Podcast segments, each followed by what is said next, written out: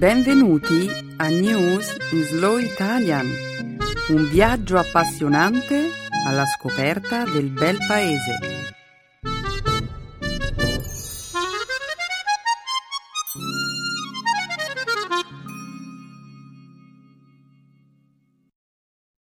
Oggi è giovedì 27 febbraio 2014. Benvenuti a una nuova puntata del nostro programma settimanale News in Slow Italian. Ciao a tutti! Un saluto a tutti i nostri ascoltatori. Nella prima parte del programma commenteremo un comunicato diffuso dal Pentagono che annuncia l'intenzione di ridimensionare l'esercito americano. Vedremo poi il piano proposto dal nuovo primo ministro italiano per riformare il mercato del lavoro, l'ordinamento fiscale e il sistema educativo. Più avanti parleremo della conclusione dei Giochi olimpici invernali di Sochi e infine della morte dell'ultima superstite della famiglia von Trapp, la cui storia aveva ispirato il musical tutti insieme appassionatamente. Dedicheremo poi la seconda parte della trasmissione alla grammatica italiana. Nel dialogo di questa settimana presenteremo una introduzione al futuro anteriore e come di consueto concluderemo la trasmissione con lo spazio dedicato alle espressioni idiomatiche italiane. La locuzione che abbiamo scelto di esplorare questa settimana è scaldarsi. Grazie, Benedetta. Sei pronto, Emanuele? Ah, Che lo spettacolo abbia inizio.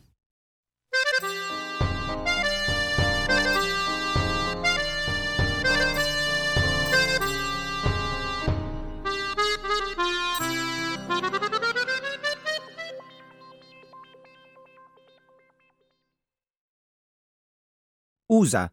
Il Pentagono annuncia un ridimensionamento dell'esercito. Il segretario della difesa degli Stati Uniti, Chuck Hagel, ha annunciato lo scorso lunedì uno storico ridimensionamento delle forze di terra americane. Se approvata dal Congresso, la nuova legge di bilancio ridurrà drasticamente le dimensioni dell'esercito americano, riportandolo ai livelli di prima del secondo conflitto mondiale. L'amministrazione Obama spera di ridisegnare le forze armate dopo un decennio di guerra in Iraq e in Afghanistan. Delineando il nuovo piano di bilancio, il capo del Pentagono ha proposto di ridurre l'esercito in servizio attivo a 440.000 militari, un deciso ridimensionamento rispetto alle 520.000 risorse attualmente impiegate.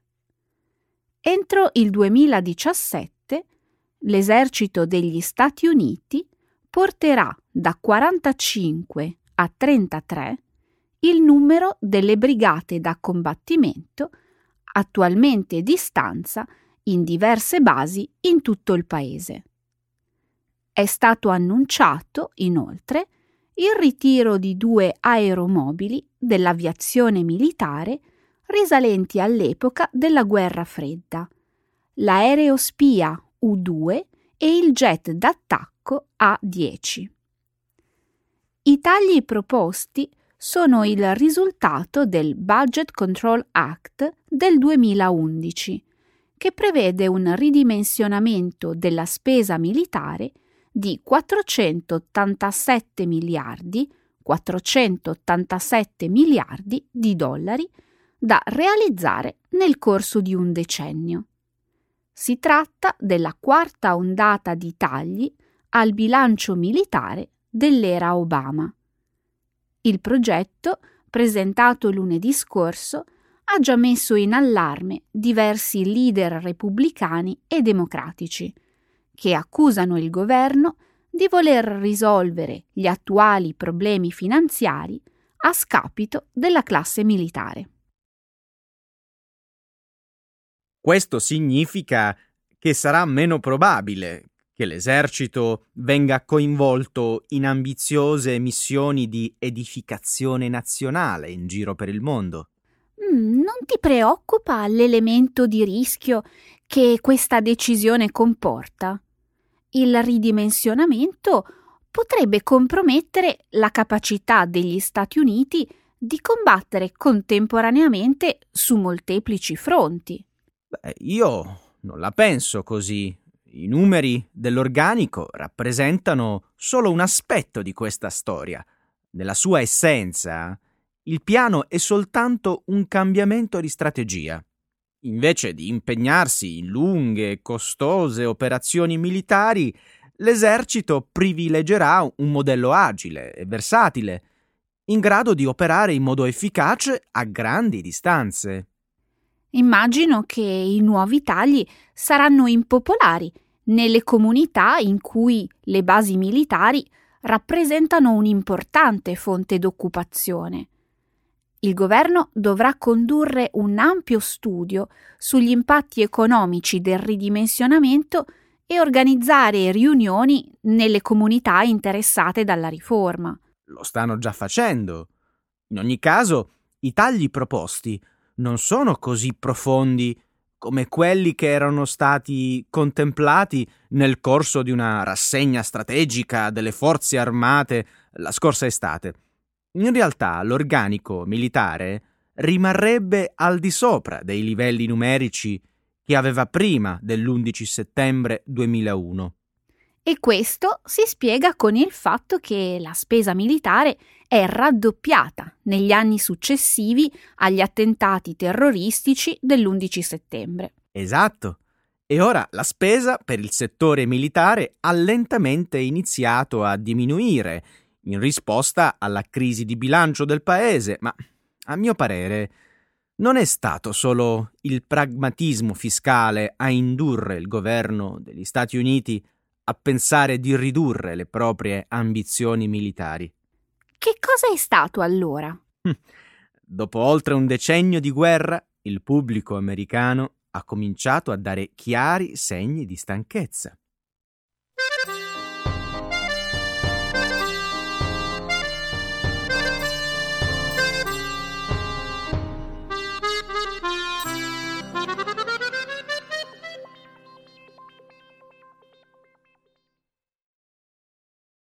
In Italia il nuovo Premier promette un cambiamento radicale. Poche settimane dopo la sua elezione a leader della più potente organizzazione politica italiana, il Partito Democratico di centrosinistra, Matteo Renzi è stato incaricato di formare il nuovo governo. Venerdì scorso Renzi ha accettato formalmente il mandato per guidare il nuovo governo e ha nominato il nuovo Consiglio dei Ministri. Il giuramento ha poi avuto luogo sabato nel Palazzo Presidenziale a Roma. Renzi ha illustrato il programma di riforme per il nuovo governo prima di conquistare un cruciale voto di fiducia al Senato martedì mattina.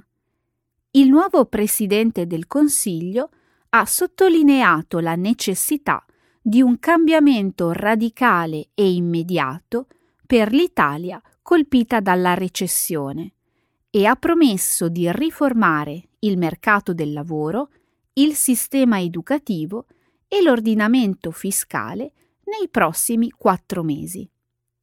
Nel suo discorso Renzi si è impegnato a rivedere i sussidi di disoccupazione, istituire un fondo di garanzia per le piccole imprese e sviluppare una radicale riforma del sistema giudiziario. Renzi aveva soppiantato il primo ministro e compagno di partito Enrico Letta, alla guida del paese da soli dieci mesi, in una votazione nel corso di una riunione di partito lo scorso 13 febbraio. Salito alla ribalta qualche anno fa come sindaco di Firenze, Renzi non è mai stato eletto in Parlamento né ha mai fatto parte di un governo nazionale. A 39 anni Renzi è il più giovane primo ministro della storia del paese, nonché uno dei meno esperti. L'Italia è la terza economia della zona euro, ma il tasso di disoccupazione nel paese si avvicina attualmente al 13% e supera il 40% tra i giovani. Un bel po' di promesse da mantenere. Ma Renzi non è entrato molto nei dettagli a proposito dei suoi progetti di riforma. Non si può pretendere che lo faccia nel suo primo discorso al Parlamento. Questo intervento è stato per Renzi un'occasione per illustrare la sua visione d'insieme, cosa che ha fatto nel suo solito stile impetuoso e disinvolto. Tutti dicono che Renzi è tanto carismatico. Io vedo l'atteggiamento presuntuoso, i sorrisetti, l'arroganza. Non lo so, non mi convince. Si rivolge a un paese che vuol sentir parlare di un cambiamento reale. E i cambiamenti radicali ci saranno, come ha detto Renzi. La sua stessa ascesa al potere è un segno di quel cambiamento generazionale di cui l'Italia ha tanto bisogno.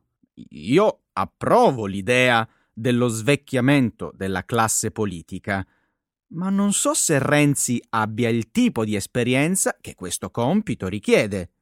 So che è molto ambizioso, ma sarà capace di mantenere le sue promesse? Spero di sì. E credo che anche un sacco di italiani, stanchi e delusi, stiano cominciando a nutrire nuove speranze. Ah, non io? Io ho un sacco di domande. Ad esempio, da dove verranno i soldi per questa o quella riforma? In attesa di dettagli più concreti, sarà difficile credere che Renzi possa realizzare davvero tutto ciò che dice di poter realizzare. Beh, a tutti quelli come te, che muoiono dalla curiosità di sapere se Renzi manterrà le sue promesse, io dico, lo vedrete presto.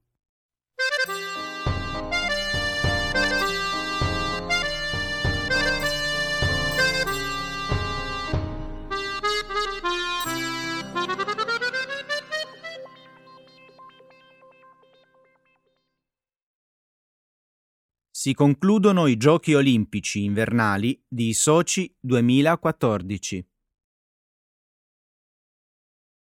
Si sono concluse domenica scorsa, dopo 17 giorni di gare, le 22esime Olimpiadi invernali di Sochi. I russi hanno allestito una cerimonia di chiusura spettacolare, creando una coreografia che ha evocato la storia culturale della Russia con una serie di danze, colori vivaci e musica classica. La vigilia dei giochi è stata velata dall'ansia per la minaccia di attentati terroristici e l'impatto delle proteste contro la legge anti-gay approvata dal Parlamento russo. Ma la Russia e la città di Sochi una famosa località turistica sulle rive del Mar Nero, hanno offerto un imponente spettacolo olimpico. Il costo totale della manifestazione è stato di 51 miliardi di dollari, facendo delle Olimpiadi di Sochi le più costose della storia, con un numero record di 2.800 atleti provenienti da 88 paesi e 12 nuovi eventi aggiunti per attrarre il pubblico più giovane.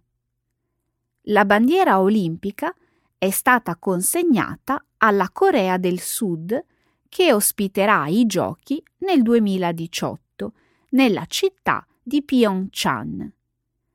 Con un budget di oltre 11 miliardi di dollari, la Corea del Sud sarà il secondo paese asiatico ad ospitare le Olimpiadi invernali. Il Giappone, infatti, ha allestito i giochi a Sapporo nel 1972, 1972 e a Nagano nel 1998, 1998. Tu hai visto i giochi, Benedetta? Ti confesso che sono stata indecisa tra vedere le Olimpiadi per dare il mio appoggio agli atleti o ignorarle per protestare contro le leggi anti-gay russe. E alla fine cosa hai fatto? Le ho viste. Mm. E devo ammettere che la cerimonia di chiusura è stata davvero spettacolare e affascinante. Io sono rimasto sorpreso nel vedere le ottime prestazioni degli atleti russi. Interessante che tu lo abbia notato. Infatti la Russia, dal momento del crollo dell'Unione Sovietica nel 1991, 1991 aveva sperimentato un progressivo declino come superpotenza degli sport invernali. È vero, Benedetta, ma i risultati di Sochi hanno dimostrato che le cose stanno cambiando. Nessuno si aspettava che la Russia ottenesse un risultato paragonabile a quello ottenuto dal Canada a Vancouver quattro anni fa. Quante medaglie ha vinto la Russia complessivamente? 33, vero? Sì, con 13 medaglie d'oro. Impressionante! Gli sport di squadra sono stati davvero emozionanti e, lo devo dire, Sochi ci ha offerto le migliori esibizioni di pattinaggio, sci e snowboard della storia dei giochi invernali. Io sono anche felice e sollevata per il fatto che le Olimpiadi si siano svolte senza problemi di sicurezza. Anch'io. Ma mi preoccupa il fatto che l'intera città sia stata rimodellata in occasione dell'evento. E questa sarebbe una cosa negativa? Sochi è oggi una città nuova di zecca. E ti sei chiesta dove sia andata tutta la gente? La gente che viveva e lavorava nella vecchia Sochi? Capisco, ma questa stessa cosa è successa in Cina al tempo delle Olimpiadi e sta accadendo ora in Brasile per la Coppa del Mondo. Mi auguro che la gente possa ritornare a Sochi dopo le Olimpiadi.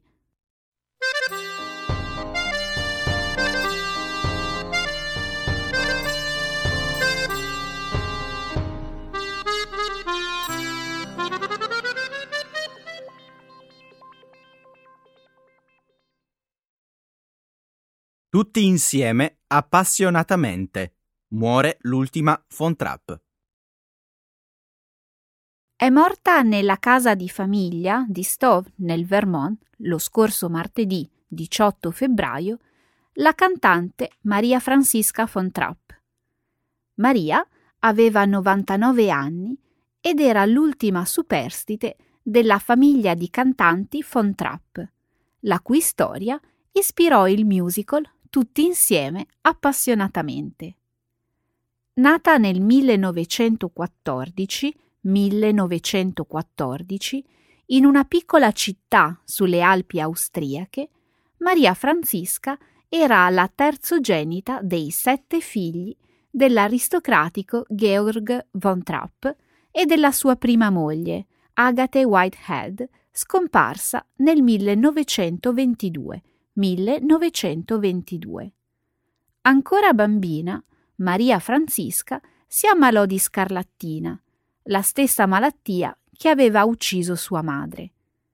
Durante la sua convalescenza, Maria ricevette una serie di lezioni private impartite dalla novizia di un convento locale.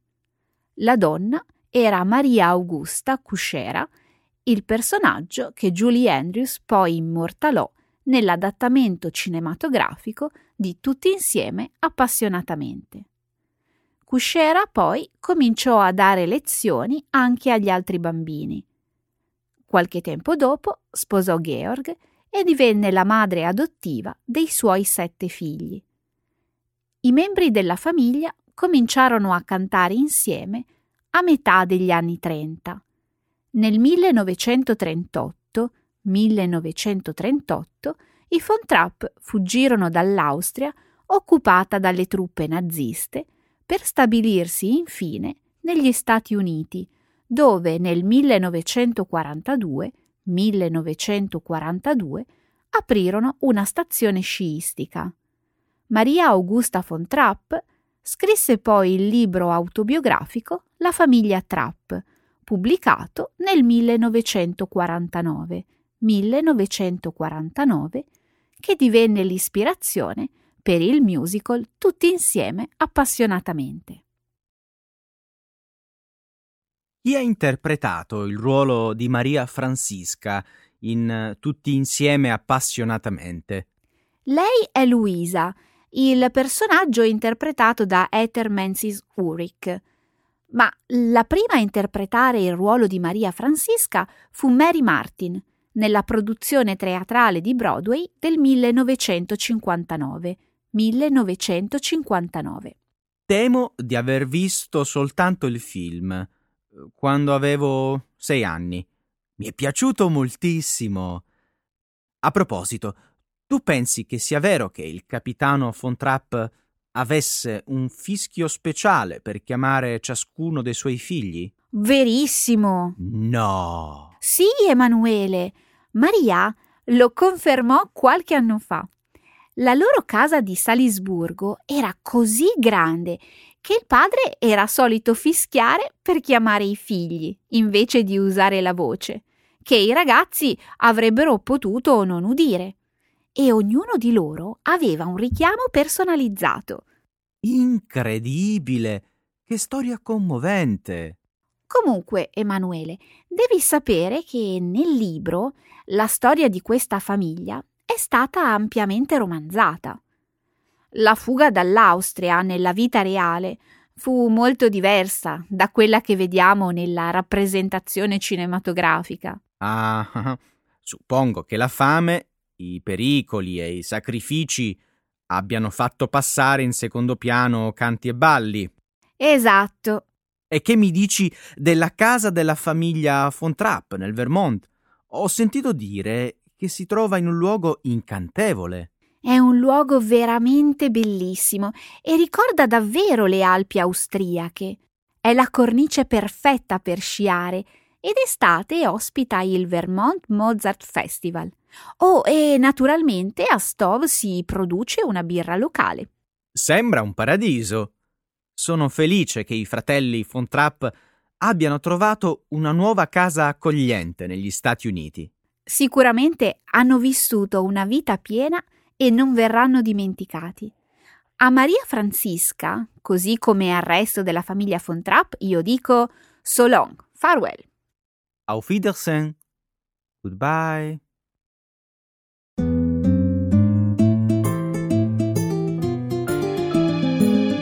Adesso la grammatica. Per capire le regole di una lingua poetica.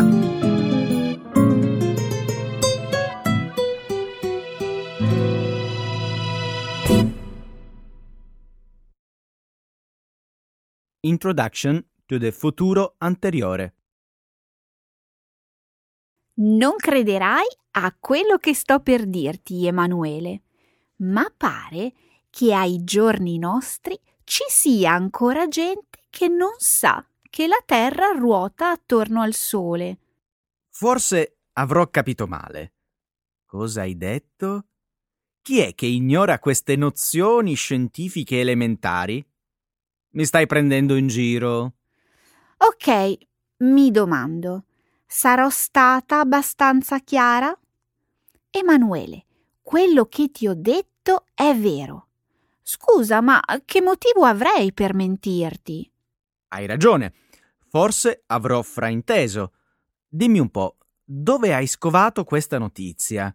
Sicuramente l'avrai letta in una delle tue riviste scientifiche. Sì, è vero e scommetto che adesso sarai curioso di conoscere i dettagli di questo sondaggio condotto negli Stati Uniti dalla National Science Foundation. Certo, soprattutto ora che mi hai detto che si tratta di uno studio pubblicato da una rispettabile agenzia governativa. Allora, i risultati del sondaggio rivelano che un americano su quattro non conosce la teoria sviluppata da Galileo Galilei nel Seicento. Quale teoria? Ma dai, scherzo! Hai avuto paura? Benedetta, con me puoi stare tranquilla. Fortunatamente faccio parte di quella minoranza che sa che la Terra orbita attorno al Sole. Meno male che scherzavi. Comunque, sono sicura che dopo che ti avrò svelato i dettagli di questo articolo, sarai tu ad avere paura. Vediamo. Dove eravamo rimasti? Ah, ecco, mi stavi dicendo che circa un quarto della popolazione statunitense ha qualche piccolo problema con l'astronomia. Eh, sembra di sì. E sarai ancora più avvilito dopo che ti avrò raccontato che gli europei hanno ottenuto un risultato addirittura peggiore degli americani. Poveri noi. Io direi povero Galileo, che fu processato e condannato agli arresti domiciliari a vita.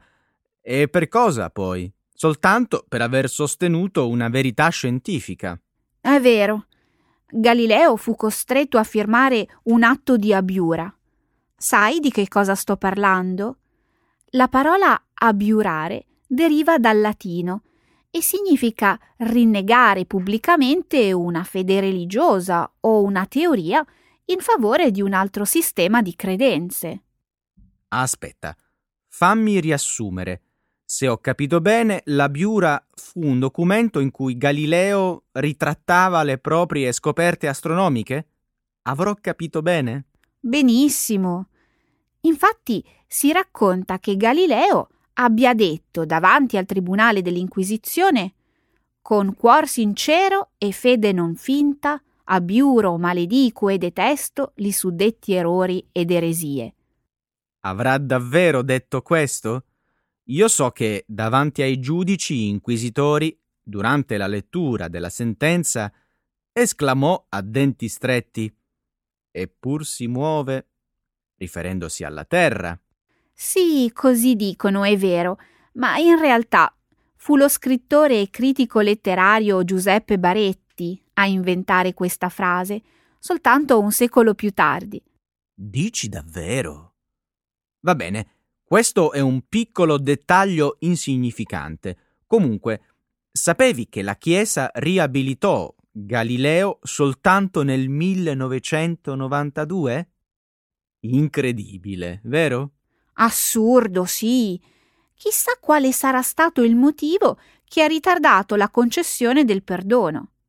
Magari si sarà trattato di un semplice risentimento. Eh sì, cara Benedetta.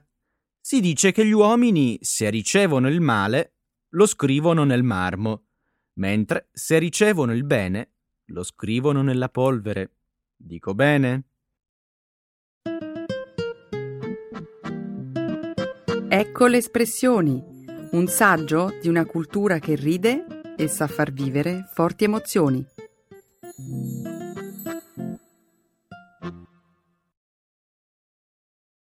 Scaldarsi. To get overly excited.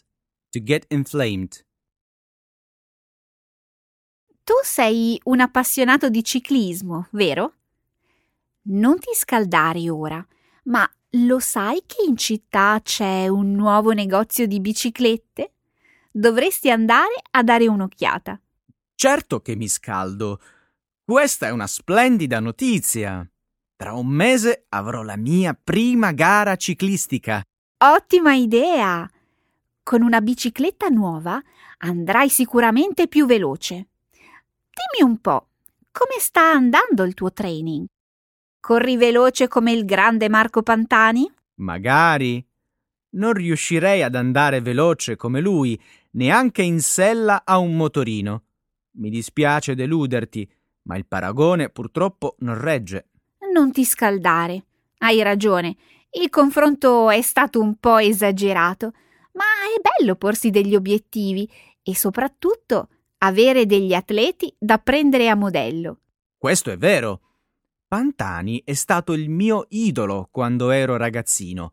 È stato un campione, il più grande scalatore della sua generazione. Concordo. Ti ricordi dei suoi sprint improvvisi nei ripidi passi di montagna? Pantani sapeva come scaldare il cuore della gente. Verissimo. Attaccava gli altri ciclisti sempre di sorpresa, proprio come una volta facevano i corsari. A proposito, è così che lo chiamavano il pirata. Tu lo sapevi? Certo che lo sapevo, ma il motivo era un altro. Lo chiamavano così perché durante le sue gare, al posto del berretto, portava sempre in testa una bandana. Vedo che sei ben informata. Brava. Allora saprai che Pantani è entrato nella storia anche per un altro motivo. Te lo ricordi? Ci provo. Se penso ai successi di Pantani, me ne vengono in mente due che non possono passare inosservati. La vittoria nel Giro d'Italia nel 98 e lo stesso anno il Tour de France. Ma lo sai che sei fenomenale. Sì, hai ragione. È un traguardo che è stato raggiunto soltanto da pochissimi atleti, i cui nomi oggi fanno parte della storia del ciclismo. È davvero un peccato che un campione come lui sia caduto nella ragnatela del doping e poi nell'inferno della droga. Ecco, sapevo che saremmo finiti a parlare di questo. Sembra che alla gente interessi soltanto ricordare gli scandali e le difficoltà di un campione. Non ti scaldare. Capisco che Pantani sia il tuo idolo, ma dovrai ammettere che furono quelle le cause che determinarono il suo declino. Triste accettarlo, ma è vero. Hai ragione tu. Non mi dovevo scaldare. È vero, purtroppo. Il doping ha stroncato la sua carriera, ma sono convinto che sia stato accusato ingiustamente. Capisco. Tu sei tra quelle persone che credono che Pantani non sia colpevole ma che sia stato soltanto la vittima innocente di un complotto. Certo. Ora non voglio essere scortese, ma preferisco evitare di discutere di questo argomento, altrimenti sono sicuro che finirò per scaldarmi nuovamente. Perdonami, non era mia intenzione farti scaldare. In ogni modo, questo è un tema che merita un maggiore approfondimento. Hai qualche suggerimento? Certo, potresti vedere qualche documentario oppure leggere uno dei tanti libri che discutono questa teoria. Sono sicuro che rimarresti senza parole.